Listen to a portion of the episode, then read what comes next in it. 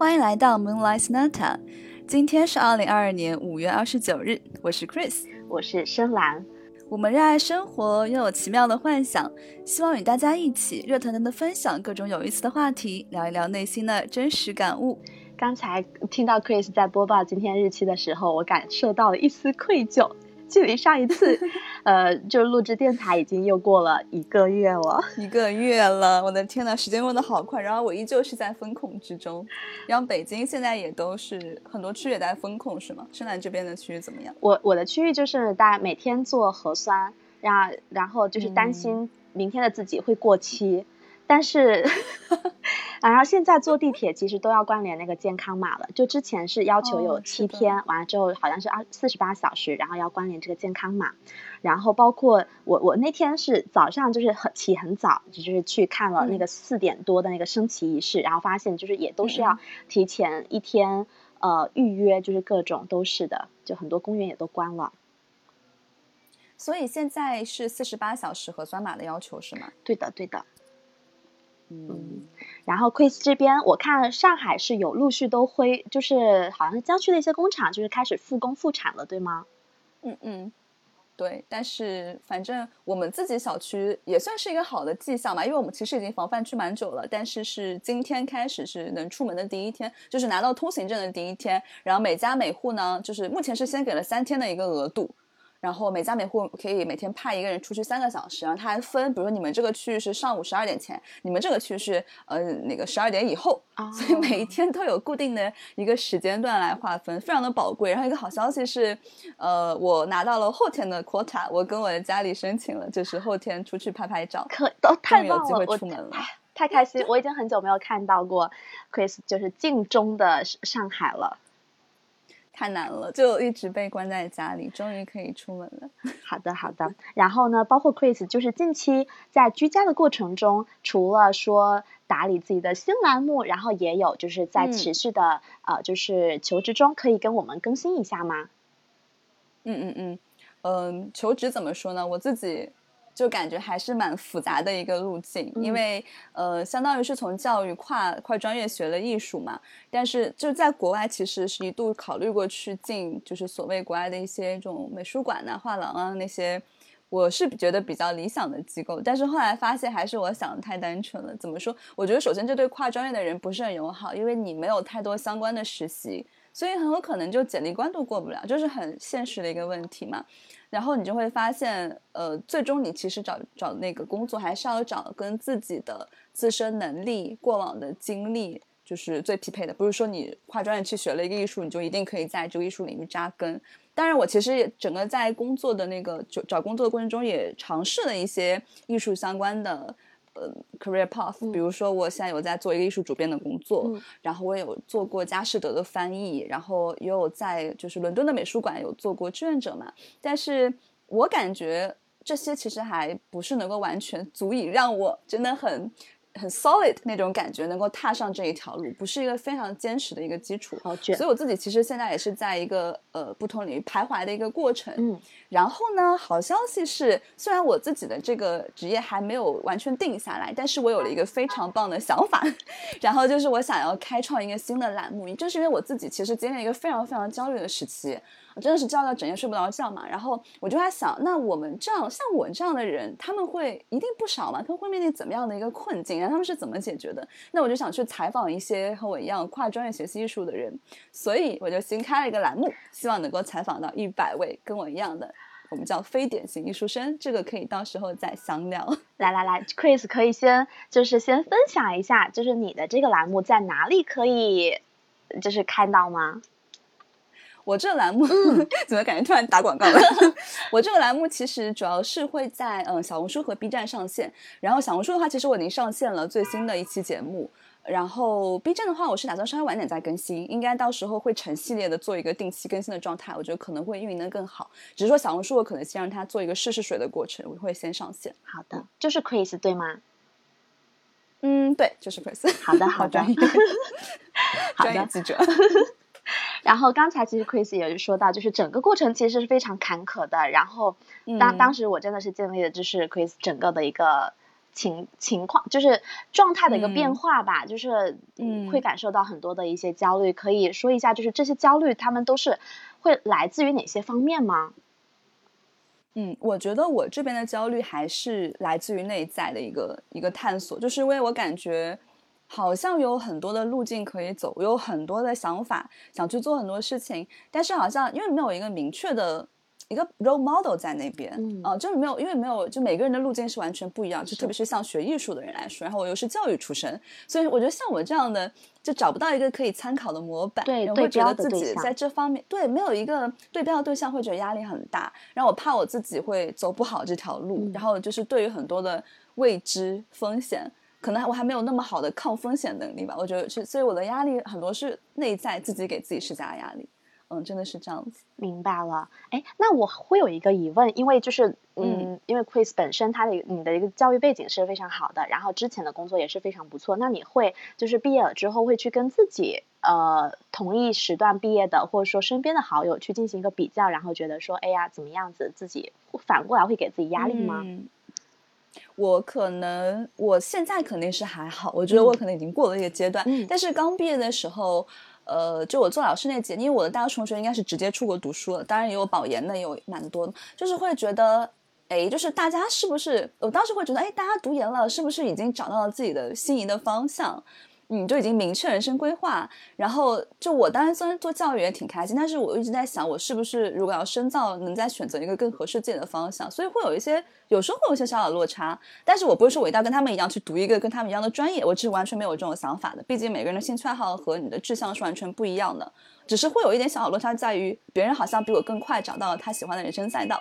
我自己好像还是在一个，就是因为我作为教育者也是不断在学习嘛，也就是好像还是在摸索，并且我当时其实也没有想好我是不是要把它当做我一生的职业去做。虽然说我当下是比较满意那样一个状态，所以会有一定的落差感吧。明白明白，其实正好问到这个，因为最近其实也嗯是马上这个二一届的。不，二二届的这个秋呃春招就是最后的一个招聘季快结束了，然后很多同学都会感到一个压力，然后特别是一个词叫 peer pressure，就不断的一个出现，嗯其实就是同辈之间互相比较产生的一个心理压力。我觉得基本上大家都会有，只不过说在个人的一个身上，它体现的那个具体的方面，或说程度，以及包括造成的对个体的影响是不大一样的。嗯，它可能跟行业的性质啊，或者说整个大环境啊，或者说个人的性格都有点相关。嗯，对，就是比如说，真的是这样子。对的，对的，嗯就说到 peer pressure，就是 Chris 会，你想最早我们经历的这个这种压力是从什么时候开始的呢？感觉是小时候经常有没有说什么别人家的孩子，嗯这个很多人可能会有共鸣。对的，对的，就是大家肯定都经过这个义务教育的一个阶段，然后不管是自己本身是别人家的孩子，还是说自己是那个被指着说啊要向别人家孩子学习的，都是一种，我觉得可能是就父母的一种同辈的压力，然后施加在孩子身上，然后继而孩子就是也感受到了，就就更多感受到这么一个压力的这一个现象。嗯，对，但其实就我我就是我们呃之前有从事这个教育嘛，所以我们也会都会知道嗯。说，其实每一个孩子，特别特别是在他小学阶段的时候，节奏真的是非常不一样的，他跟生理上的一个嗯。发展是。是很相关的，有的是有的人他就是前额叶就发展的比较快，他理解起来就是更快一些，或者说他的一个嗯学习能力就是激发的更更更早一些。但是我们的这个嗯大纲，或者说这个教学进度啊、课本啊等等，都是根据平均值，就是中就是大概来设置的。然后就是，呃，可能听我们的这个朋就听电台的朋友，可能很多目目前还没有为人父父或是为人母啊。就是我 觉得，就是最重要的事情，真的不是赶超别人，就就是你根据自己的孩子去制定合适的学习计划，然后鼓励他。嗯哼，这样子，不然很多孩子他本身就不能已经承，就本身就不能承受这样子的压力，就可能就真的废掉了。嗯，刚才其实深蓝讲了一段非常有同感，就是我们现在的教育体系的设计嘛，它是一个根据平均值来设置，或者说是一个很统一的模式化的一个一个体系。嗯但是其实理论上，我们说要因材施教，对，每个人他合适的课程体系或者学习方式都不一样，因为有些比如说是视觉型的，嗯有些是听觉型，有些是动觉型的。是但是你如果用一种方式去逼迫他坐在教室里去学，有些人可能就是听不进去，他不一定是不，他不一定是不聪明，但是他可能是不习惯于这样的学习模式。所以在这种情况下，不能一味的去按照所谓的比如说，哎，你成绩没有他好，就就去说，哎，这孩子是不是没有那个孩子的学习能力强，或者怎么样？我觉得还是要去比较差异化的去看待每一个孩子的学习情况。嗯，是的，是的。然后，而且如果说那个时候小就小学或者说初中阶段，我们更多的还是会比较被动一些，就是承受外界的这种压力。但我觉得到了是的高中，或者说我们到大学的时候，其实这时候我们其实已经有了一定的独立思考，或者说处理压力的能力。然后我们就会开始自己去自己给大，就是自己让自己承受这种同辈的压力了。从绩点也好，校园经历、实习到后边就业，甚至有的时候谈恋爱都会。互相比较有没有？嗯，然后 Chris，你觉得这样子的压力你是怎么看待？它是负面的还是说积极的呢？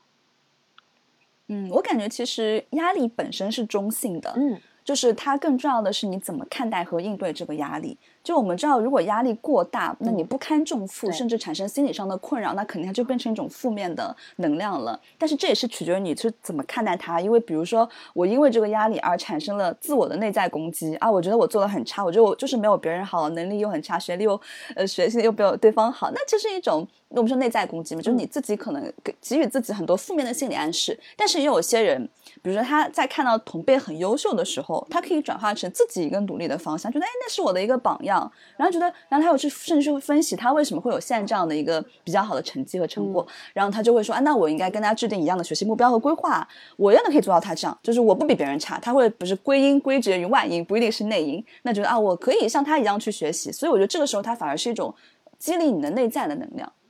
我是这样子觉得，是的，是的，就非常的客观，非常客观。只不过说，可能就人的弱点，就是一下子我我我陷入到这个焦虑的一个情一个情绪里边，可能一开始很难拔出来。嗯，所以就是下次人很容人很容易负人很容易陷入负面情绪，而且还有一种看到一种说法，就是所谓的焦虑，其实也是有些人给自己。建立了一个安全屋，就是有点像是我不愿意去迈出那一步，我在我的舒适圈里，让我觉得啊我很焦虑，但它其实是一个借口。你就是你让他让自己待在一个这种嗯，就是说压力水平比较高的那种状态，你反而会有种变相的逃离现实的感觉。是的，我我想起来了，对对对，就我去年就是之前有一个日本日本的作家，然后呃是他是阿德勒，就是一。呃，三大心理学之一的的一个崇拜，就是一个粉丝，然后他写了一本书，就《被讨厌的勇气》，我觉得应该很多人都听说过，或者说甚至都看过。里边也有类似的一个说法，就他可能不一定是给自己创造很很大的一个压力水平，他可能是创造一些其他的，呃，其他的一些东西，不管恐惧也好啊，或是什么样子也好，其实都是为了他自己本身不想去做某一件事情，然后对制造的一个借口。嗯，是的，是的，哇，我觉得我们好好一针见血。就好，突然分析到了这个好犀利，好 犀利啊，是的，是的。然后其实我我我就是前阵子就跟我自己的一个朋友就 Doris，他其实他的看法跟你就是基本上是就是差不多的，就是要具体分析的一个压力，他的一个。来源和它造成的影响，但是就也很坦诚的说，一开始的话你不能这么客观的，你得后来慢慢的走出来了之后，才能反过来跳出，有点跳出来说，哎，原来是这样子。然后一旦你能够窥破这个坎的话，你马上就能够更更好的脱离出来了。嗯嗯，跳脱出这样的一个状态，去客观的看待压力这个事情。是的，是的。然后我们前面说到的，可能就是很多的是这个学生，然后知道也很多朋友，他其实现在可能在求职，或者说在工作中，或者说在跳槽中。然后我正好有个朋友，他是真的是，我从我觉得是四重焦虑环环相扣。他跟我说，首先第一层是学历焦虑，然后第二层是为了摆脱这个学历的焦虑焦虑，然后他就。投身到这个考研的大军之中，但是反正门门槛是年年攀升的，然后这条路也遇到困难，所以他就第三环就扣到了这个求职焦虑里边。然后他非常真诚的跟我们分享，就是找工作的过程就是他备受打击的一段时间，呃，跟自己的期望真的有非常非常多的一些出入，然后面试官也都问得非常的犀利啊，当当时真的是自信心会暴跌。不过好在这个过程中，他也是会慢慢的去比较不同的行业，他的一个工作节奏啊、办公环境啊，包括薪资待遇等等各方面，然后最后选择肯定不是最好的，但是也不是最糟的，有点类似于就是有句老话怎么说来着？啊，取乎其上，得乎其中，就是就是很中间的那个那个选择。然后我我我我是这么想，就是其实正常或者说中间这个状态本身就应该是大多数人的一个状态，因为我们就是大部分都是平凡人嘛，所以就是大家也要合理的去控制一下这个这个预期就是了。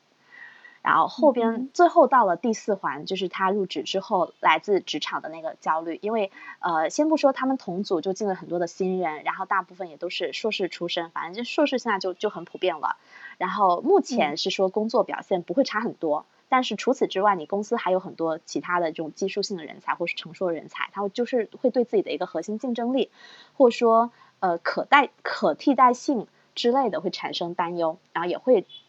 想着就是赶紧要去开发自己更多的一个硬核的知识，呃，这种技能点。但我非常欣赏他，就是他的心态很好，因为他自己有解决这些焦虑或者说这些问题的一个方向和行动，就是不断的去学习，然后也不会很焦急说马上自己要一口气吃成胖子，就是一步一步的去成长。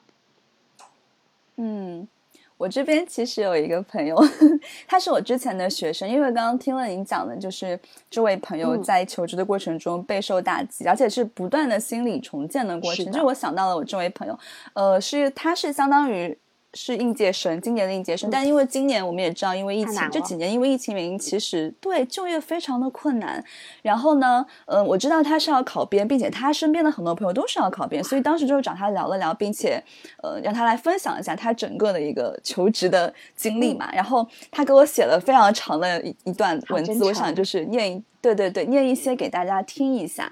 嗯，他说到就是他周围的朋友很多都是走走考编这条路嘛，然后现在考编有个特点，就像薛兰刚刚讲的，学历门槛越来越高，很多都是研究生的学历才能报，所以其实研究生学历现在已经不是一块稀罕的和田玉，只是一块找工作的敲门砖。然后呢？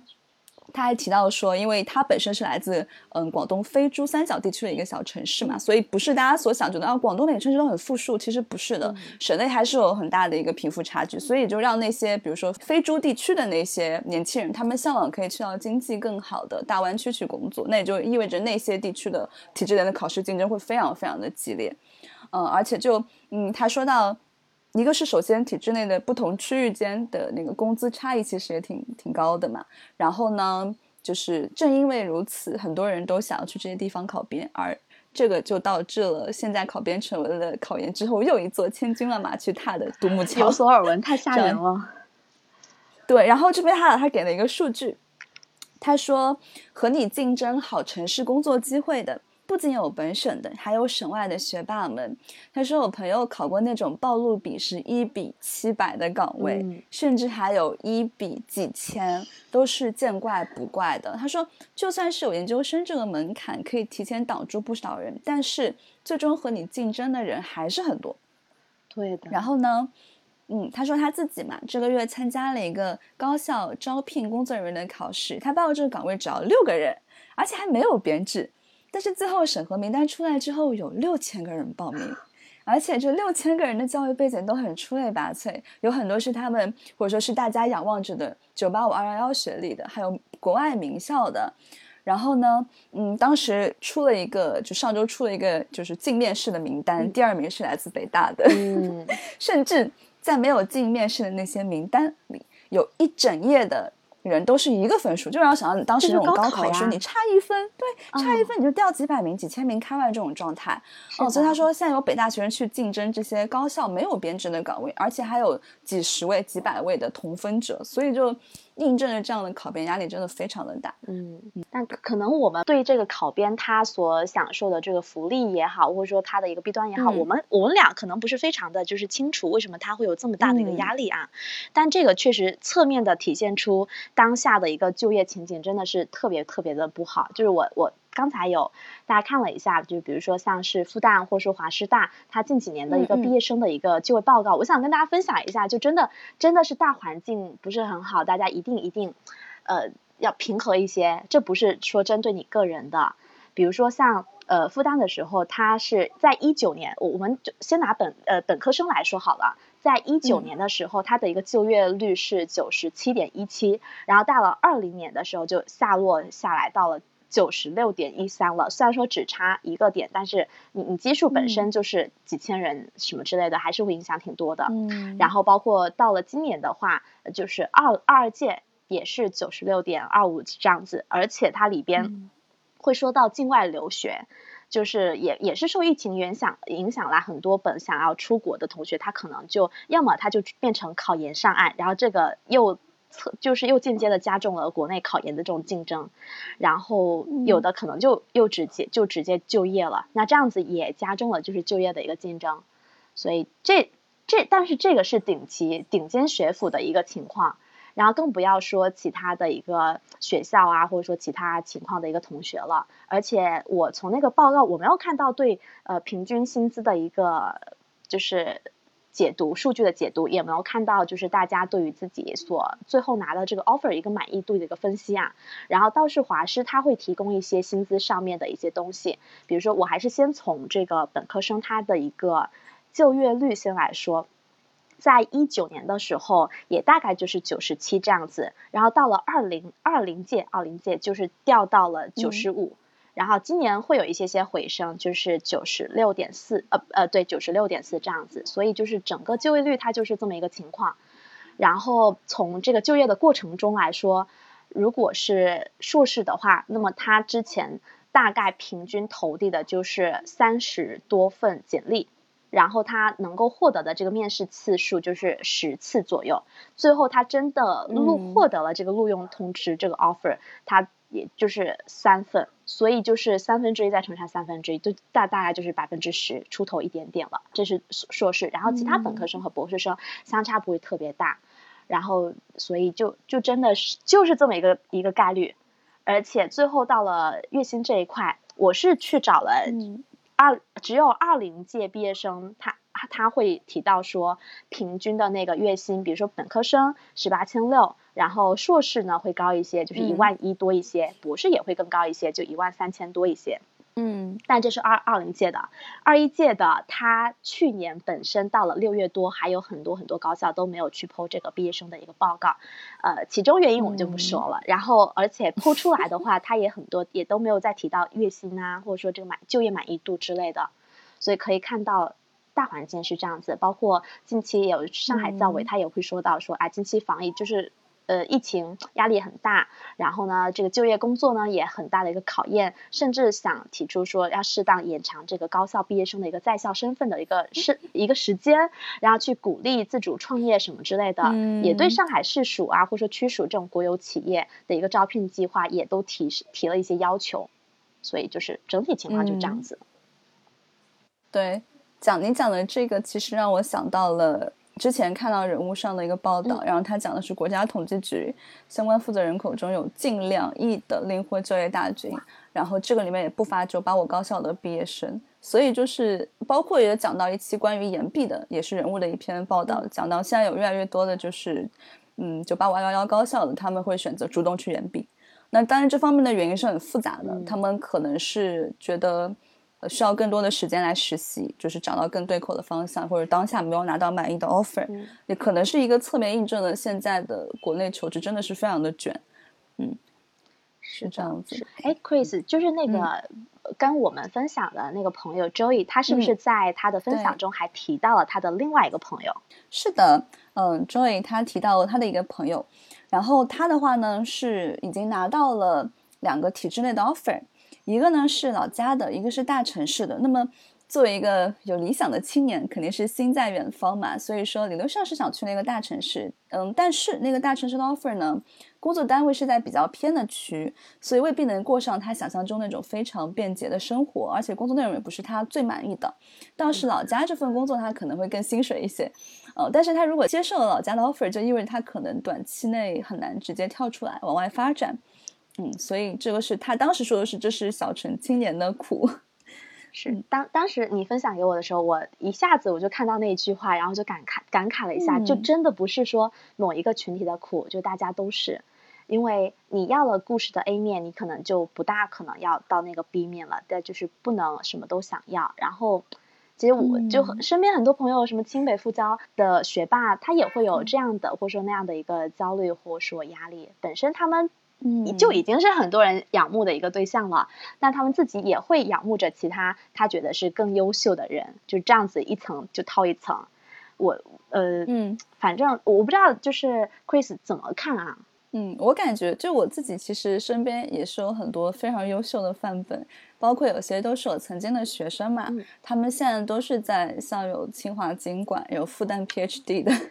但是，嗯，像我觉得这些人其实是大家眼中的标杆，但是他们其实有时候跟我聊的时候，能感到他们还是蛮焦虑的。嗯，就各种方面的焦虑，比如说他们可能觉得，哎，那我想再去读一个国外的一个学位。更好的一个学位，有些人他有同学他觉得啊，那我要不要去研究生阶段交换一年？但是这个交换意味着可能会影响到我国考，然后影响影响到我正常的毕业的时间和毕业论文的创作，所以就是感觉就像刚刚盛兰说的，很多同学是有点是什么都想要。当然我也觉得就是这些同学他们可能眼界确实是处于一个比较高的状态，也无可厚非吧。对，嗯，但是怎么说呢？嗯，就是有点像是。有一个这样的现象，就是我们好像从小到大，尤其是这样的学霸型的这样的人，他们可能因为在标化考试里面，在这些定量指标上都是非常的优秀，所以他们可能不太能接受到一些所谓失败的信号，或者说我可能要放弃一些东西。嗯嗯，所以他们会有非常持续的一个上进心。那么这个上进心当然本身是好的。对的。但是从另一个侧面上来讲，我觉得有点像是我们被困在了一个制度和体制里面。我觉得想象出来是一个金字塔的那种 hierarchy，然后呢，就是我可能已经在比较比较高的一个层级，但是我总是在仰望着上面的那些层级，因为我渴望能够做到更好，做到顶尖 top one 那种状态。就这样，其实我觉得长期会对人造成非常大的一个一个压力吧。当然，这也算是 peer pressure 的一种，因为你在仰望的时候，一定是看到了比你更优秀的同龄人，嗯，所以你在仰望着那些同龄人，嗯。但是我感觉怎么说呢？也许有的时候我们也可以把眼光放回来一点，看看看自己现在所拥有的一些条件，对吧？自己的情况，就是怎么能够做到更自洽一点？我觉得是一个蛮重要的课题。是的。就我好，好像你刚刚说，就是锁在一个框架里边，就因为现在就社会发展它已经很长很长了，所以说它对很多的事情有一个非常标准的美好生活的一个蓝图，而且节奏非常的清晰，就真的是一环扣一环。就学生的时候我就看成绩，工作的时候我就看薪水，可能到后边成家立业的时候，哎，我就要看这婚姻啊，就是一些呃，或者说这个子女的教育啊情况，就各种就无时无刻。它是一直延续进去的，然后我觉得现在一定是很多人他也知道说成功的标准，它一定不是单一的，不是说只有成绩或者说薪水，但一定就是不可避免的被裹挟着走了，然后甚至刚才我们说到的是。金字塔上面的一些人，或者说有的是可能中部的，或者说稍微下面的一些些人，他可能也会从小到大一直是被别人指着说你要像旁别人家的孩子那样子，他可能没有受到很多的一个赞赞同或是认可，他会想着说，那我这次一定要成功，我要去翻篇，我要改变他们对我的印象。但在这个过程中，自己也成了不断强化这个规则的人，实际上又给自己套上了一个枷锁。不是说我们一定要去作为这个。呃，规则的一个改变人，他至少我们不去强化他，但这个过程确实需要很多的一个勇气。所以很多人真的，我可能是我们的教育体制，或者说一个大环境的一个一个情况，就很多人从小到大他就没有思考过，或者说他完全就没有接触过，他更更不要说思考了，就是接触过其他的一些可能性，然后生活经验也都比较单一，身边就是这样子的人啊，我我我觉得很正常。然后甚至你要是跟我提一些就是其他的一些标准，我甚至会觉得哇不可思议。就像最早 Chris 提到的，我身边没有可供参考的一个对象。我哪怕有了，可能它不够多，以至于我真的没有足够的勇气。我不知道我自己走的这条新的路，它是不是对的？嗯，而且有一个很大的感受就是，呃，越来越多的同学，他们比如说到后来已经读到了像研究生甚至是博士阶段。其实你的沉没成本是很大。如果你这个时候就怎么说呢？你的路径其实是会慢慢变窄，嗯，因为就你会越往越精细、专业化的那个道路上去发展。那当然，这个本身是也是好的事情，就是你有一个非常明确的一个 career goal，对吧？你有一个明确的道路可以去走。但这也意味着一种可能，万一比如说哪一天你发现啊，这不是我要做的东西，嗯，这对，这不是我的一个 calling，不是我的一个使命召唤，那我该怎么去改变这个现状？其实这个时候会很困难。啊，因为你已经到了一个非常细分的一个领域，就或者说你研究了很多年，你突然之间想要去转行，想要去跨专业从零学一个新的一个学科，其实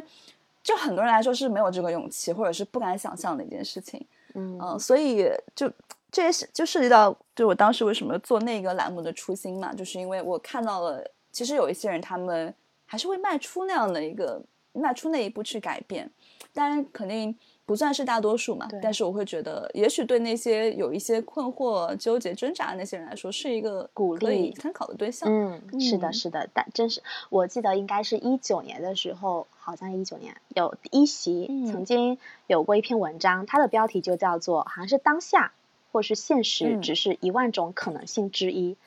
我觉得那句话真的一直以来给了我非常非常大的勇气。就有有的人他会觉得是我是一个就是比较有有有胆识或者说有魄力或者说有勇气的人，但其实我的很多的勇气也是自己去搜集。就当你缺乏勇气的时候，你就向外去寻找、去收集，然后给自己勇气去做。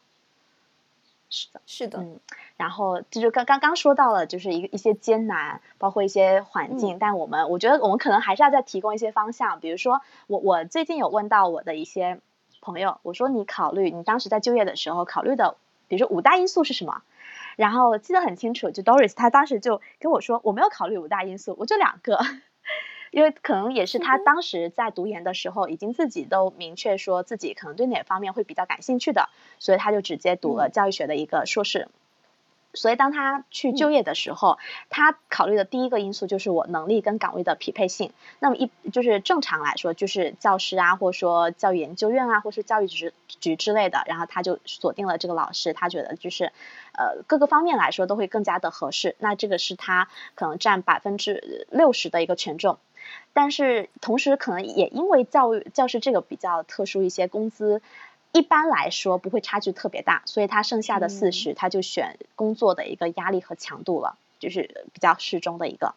当然，这个可能是比较特殊的一个范例。然后我觉得对我们的一个启发就是，你首先真的是不能什么都想要，而且你给他赋一个一个权重，比如说，呃，第一个因素我是占多少，第二个因素我是占多少，最后你可能是通过他的一个加权，然后求和，还是说加权平均，whatever，你都可以选。啊，然后最后有一个结果，那你就按照那个结果去算了。如果说你真的很纠结的话，一般情况下你纠结，那是因为它的利和它的弊大体来说是差不多的，所以没有一个方案是更加 better。与其说你花时间去纠结，不如说你就直接，甚至是摇骰子，就二选一直接选了，因为他们两个是一一模一样的。嗯，然后另外的就是。他要说到能力和岗位的匹配性，就是我觉得就是不是金刚钻你就别染这个瓷器活，不要，就是我们可以不让自己一开始就局限在很有限的一个选择里边，但也不要太太广，就没有方向，觉得呃自己啥都行，啥啥都能干。你回想一下自己从小到大有哪些事情是你很很轻松就可以成功的事情，然后它是因为你的什么样的特质，然后有哪些岗位刨取刨除掉一些很硬性的标准之外，跟你的这个。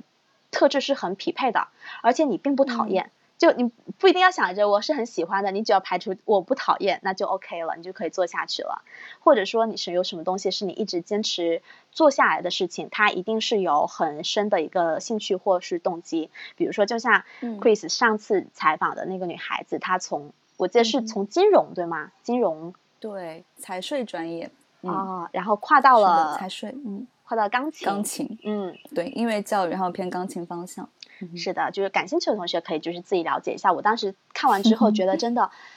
很有勇气，就是很勇敢的女孩子，我们都可以成为那样子一个女孩子。然后包括刚才 Chris 有前面有分析到说，人物的一些几篇文章都在很着重去讨论这方面的一个问题。然后其中有一个人说了一句话，也给我印象很深刻，就叫做他他说工资。已经不是很多人决定工作的一个最重要的因素了。很多人现在都想追求一种舒适的一个生活状态。那么，生活状态它肯定也是一有一定的比重的。可能你现在还没有想好完全它就是长什么样子，但是你一定会有一个很大的一个，就是大概的一个途径。如果是什么样子的话，我可能就不会接受了。就大家，嗯，鼓励大家更多的 follow your heart。嗯，是的，刚刚盛兰讲到的那一篇其实是。就近期我们一起看的人物上的一篇，就是硕博生涌入县城之后嘛，当时其实看完之后，嗯，怎么说呢？就是我还是蛮支持大家都是能够 follow your heart。当然，其实现在包括越来越多高学历的人，他们选择比如说回归县城，或者选择进体制内。不完全说是一种完全内在的选择，可能也会有一些出于多方面的考虑，肯定是会舍弃掉一些东西的。像我们之前一直讲的，就是 you can't have it all，你肯定不能全部都要嘛。所以，比如说你既然选择了回小县城或者是回归体制，那你可能会放弃一些这种大都市的这种诱惑，然后是这种生活非常便利的地方。对，但是相对来说，你可能会回归一种比较安宁的生活嘛。嗯，感觉上是一种取舍吧。是的。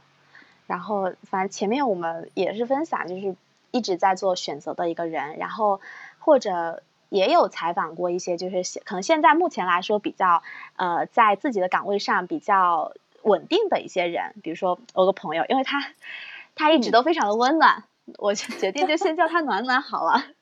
然后他会提到说各就是各种各样的压力，比如说工作上的有一些真的是非必要的工作，然后别人做了他不做。他就很害怕，很担心，说：“那你领导对我会不会有意见？”就有点类似于工作中的内卷了。我们之前好像也有探究过，是的，之前第三期有讲过这个。是的，然后再到也是跟工作有相相关，但是也跟这个平常的交友啊圈子相关。就比如说身边的同事，他们做了某一件事情，也不一定是跟工作相关的啦，但他也会想：哎，如果我不做的话，会不会就融不了他们的一个一个圈子了？然后或者说再到更加生活中的，呃，同班同学啊，或者说是或者说，比如说一开始好像就是从那种定量的指标上面没有自己优秀的同学，也都有房有车了，然后自己都还没有开始，会觉得落后了很多，或者比如说一开始没有自己优秀的，最后工作呢都比自己好了，也会觉得非常的有压力。然后有的时候回家，特别是春节的时候回去，也会很担心说长辈啊拿这方面去说事，然后给自己更大的一些压压力。这一块其实想补充一下，就是非常有同感。嗯，当然就不见得是我自己，可能身边人就是比如说，呃，这次。就是留学回来之后，你会看到有一些留学生，他比如说国外读研究生，但是他们同校的那些本科生，可能已经有一两年的工作经验了，甚至都已经升职加薪。然后这个时候，其实你在跟他们比较的时候，会产生很大的压力感，觉得啊，他们就是好像已经在职场上有所起色，而我才刚回国，甚至我可能还有 gap 一年，嗯，来来就是参加国内这个就业大军，就是会会非常的有压力，真的是这样。是的，然后我我是想，就一方面鼓励这些人，就是一开始可能这个出发的时间或者说这个起跑线不大一样，但是你多学习了一年，那么大概率在一些专业的专业上面或者说见识上面、思维上面可能会更加的深刻一些，也许后边你会跑得更快一些。我感觉还是要就是从长线去看，因为这我们人说是一个马拉松，嗯，你可能短时间。可能和他们起点是一样的，甚至你现在可能暂时处于一个有点落后的状态，但是从长线来看，我还是觉得你的所学、你的一些见识上的一些提升，是会给你的未来的职业发展和人生道路都会带来积极的一些影响。是的，就算在我们再退一步讲，就真的很多事情它不是说很明确的 A 导致了 B，或者说比如说这个的成呃就是世俗上的一个成功，可能不是百分百就是跟你的努力相关的。或者说跟你的实力相关的，它有真的有太多太多运气的成分在了。你说今年毕业的跟前两年，就是比如说三年前、四年前、五年前毕业的，他面临的环境就是完全不一样的。然后再包括有有个体的性格啊，或者说本来家庭背景就不大一样的，这就跟我们平常俗话说的，就好人不一定好报，但坏人不一定有坏报，它不是这种非此即彼的一个逻辑。我们我们真的是需要很复杂的一个世界观，才能够去。在这个比较复杂的这个世世界里边，有一个能够自洽的一个状态吧。嗯，对，我觉得自洽很重要。是的，是的，就，哎，然后我继继续讲完刚才那个朋友，然后他后面又跟我分享说，哎，今年学校呢也招了一个博士后的一个化学老师，然后这个你肯定一下子压力又要更大了，又想着要好好干活了，要不然就一步步被被被比下去了。然后我我自己的话，一开始肯定会有。很大的一个压力，就是好像是我我得拎起，就更加支棱一些。但一方面，我还反正我是蛮喜欢周围同事呢都是优秀的人，这样子，嗯，呃，如果反过来说都是比较普通的人，我甚至会觉得说我是不是来错地方了？我可能后面的一个成长就是比较慢了。哪怕在一个团队里边，如果我是最后一个或者说中游偏下的话。呃，确实会多多少少有一些，哎呀，有一些这个遗憾。但是我起码我单独拉出去，我大概率都是很能打的。但是如果是在一个非常普通或者说甚至不大 OK 的团队，那么你就算做到第一名，那单独拉出拉出去又怎么样呢？你只能在那个很小的那个圈子里边。嗯哼。再来，还有就是可能比我们更大一些的朋友啊，就是在一些比较知名的，比如说金融或者说资本公司里边，他也会分享到说，哎，最近有朋友辞职了。找不到好工作啦，有的被裁啦，有的个工作不顺利啦，或者说人到中年啦，压力很大，就家庭啊、事业呀双重压力。可能如果说没有没有结成家庭的话，比如说家里催婚，那也催得很厉害。我想这大概就是人生百态，就是感觉你在人生的各个阶段会面临着不同的 peer pressure，而且你的 peer 的对象是不一样的。就像刚刚讲，在中年阶段，你你对应的可能也是你当年一批就是学校的那些同学，当然现在也都是，如果迈入中年的话，那你们比较的这个指标肯定又不一样。但是还是希望不要有一个一直在和就是说同龄人攀比的一个过程吧。嗯，感觉这样活得会很累。对的，反正我我的想法可能就是比较破罐破罐破摔，我会想我本来就什么都没有。我也没有什么东西可以失去的，这些东就这些东西本身就不属于我，我没有什么东西可失去的，大不了你就不干了，你大不了呢你辞了我，大不了就这样子了，就差差不到哪里去了。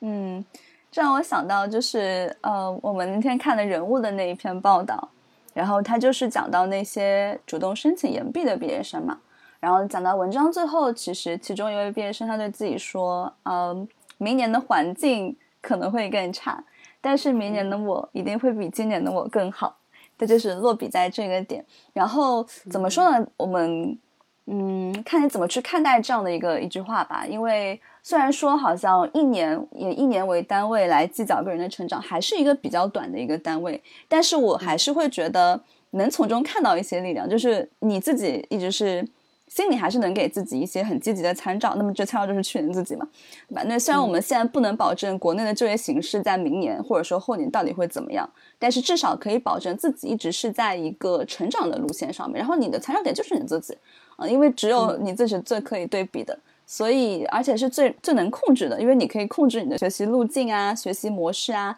对吧？你的成长曲线是可控的，那别人的成长曲线其实是不可控的。所以，如果你只是一味的去定一个非常就是高就是很高位的一个目标的话，其实会有点不切实际。那就是在可控的状态里，怎么样能够在即使是这个整体大环境没有那么好的情况下，保持一个比较乐观、比较积极的心态？我觉得这个是很重要的一个点。然后，其实我还想到了，就是和我分享的这位 Joy，然后他其实也是，嗯，他当下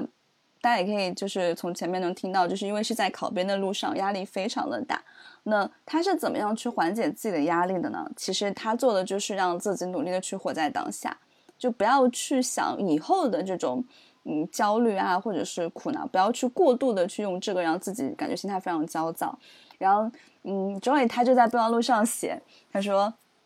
等我找到工作，我要马上去烫头发，还要来一场说走就走的旅行。”他给自己画了很多饼，并且期待着能够实现的那一天。而且晚上睡不着的时候，他就会想象自己拿到 offer 的时候会过上怎样的生活，然后就会想啊，等找到满意的工作了，一切会好起来，日子会慢慢好起来。虽然可能现实生活中不一定会这样，因为我们知道可能会不断的有新的小问题出现，但是他还是会忍不住去往好的方面想，毕竟眼下焦头烂额，还是要望梅止渴。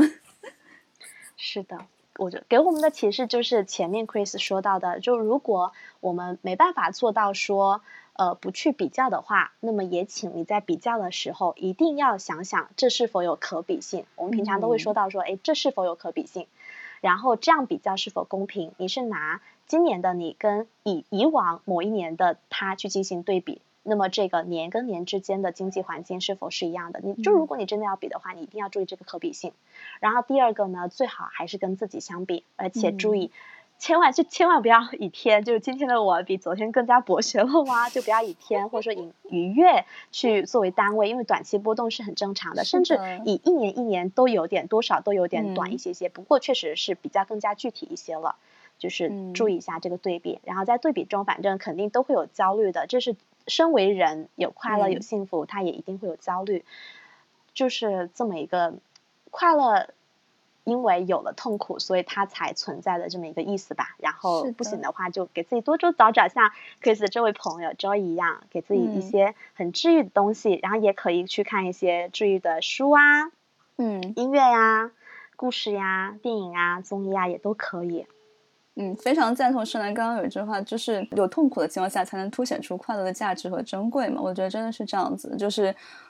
呃，痛苦或者焦虑或者压力其实是常态，在我看，因为你在每阶段都会有不同的问题嘛。但是，怎么去在这个压力的状态下，给自己创造一个相对比较舒服的一个内在的空间，然后让自己过得更自洽一点？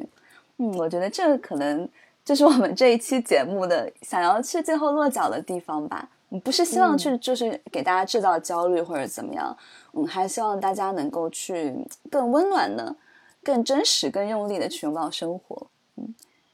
那最后不如 Chris，我们各自推荐一些治愈的书单，或说电影，或说其他的一些东西，可以帮助大家更好的度过，就是每一天就平普通的一天，或者说快乐的一天，或者说被焦虑环绕的一天。我可能想推荐两个纪录片吧，然后一个就是我跟深蓝也有推荐过，就是《绿色星球》。对，BBC 的绿色星球真的非常的治愈，就我没有想到我可以看一部植物的纪录片，看得如此治愈，因为它真的是以植物的时间尺度在讲故事。因为很多时候其实你会就是从人类的那个时间角度来说，你其实看不到植物的变化嘛。然后呢，你会发现啊，就是其实植物拥有在，他们也会传递信息，然后他们也有自己的一个沟通交流的方式，他们也有竞争。有种适者生存的一个环境嘛，但是这个其实，嗯，有点像是你可以跳脱出你自身的一个思考，然后突然之间感受到了啊，其实我们生活这个环境是非常美好的，然后他们也是非常多元的，有很多地方其实你都看不到，有点像我跳脱出自身的苦恼，我去看看这个更大的世界，包括微观尺度下的植物的这样一个生存状态，我觉得是非常的，就是醍醐灌顶，或者说能够让人不那么局限于自身的一些困顿吧。嗯，然后还有一部纪录片啊，也是在 B 站上看的，叫《克拉克森农场》。我一开始其实看这个名字没有那 没有那么想看，但是它评分特别高，它九点一分。我想，哎，这是什么神作？然后呢，它其实讲的是一个。一个老爷爷，但是这个老爷爷他本身就家财万贯，然后他就是纯粹觉得，呃，我对这个就是种植业我很有兴趣，我想要去尝试一下，就是做农场主是什么感觉。那他其实完全没有经验，然后就从零做起，就其实有很多翻车的地方，你会看到很搞笑，就是就是很多地方他也是从新手开始学，然后他还有开着那个什么兰博基尼的那个推土车，反正他的设备都很高端，但是他用了高端的设备做的事情却 做的不。尽如人意，因为他没有经验嘛。然后，但他很努力。然后最后我就不剧透了，就是大家可以看到最后就是经营了一年农场的 收入是多少，非常的戏剧化。嗯，但是这一整个过程，嗯，就是怎么说是有有笑有泪，然后我觉得很很下饭，很适合就是年轻人，因为或者都市这种压力特别大的白领或者学生也好，就是在吃饭的时候去看一看，也是一种就是刚刚深然讲的一万种可能性的一种。因为我们平时离种植业真的比较远嘛，然后你可能也不会想到你自己作为农场主会会发生什么样的一个有趣或者啼笑皆非的事情，所以我觉得去看一看吧，就是放松一下自己，了解一下不同人的人生。那深蓝这边呢？好的，我的我我想引用就我附最近看的一个链接，它结合一些很有很有治愈感的这个书单，我就直接附在我们电台的后面了。嗯。然后最后，Chris 刚才说到了下饭，就是看了一下，嗯，已经是饭点了。那 Chris，不如我们今天的电台就先到这边喽。好呀，好呀，我们要赶紧去吃饭了。也希望就是听众朋友们都是在疫情期间也能够好好照顾好自己，嗯，好好吃饭，好好睡觉，好好生活。是的，抓在不确定的环境中抓住确定的事情。是的呢。那我们今天就录制就到这里啦，感谢各位收听，下期见，下期再见，拜拜。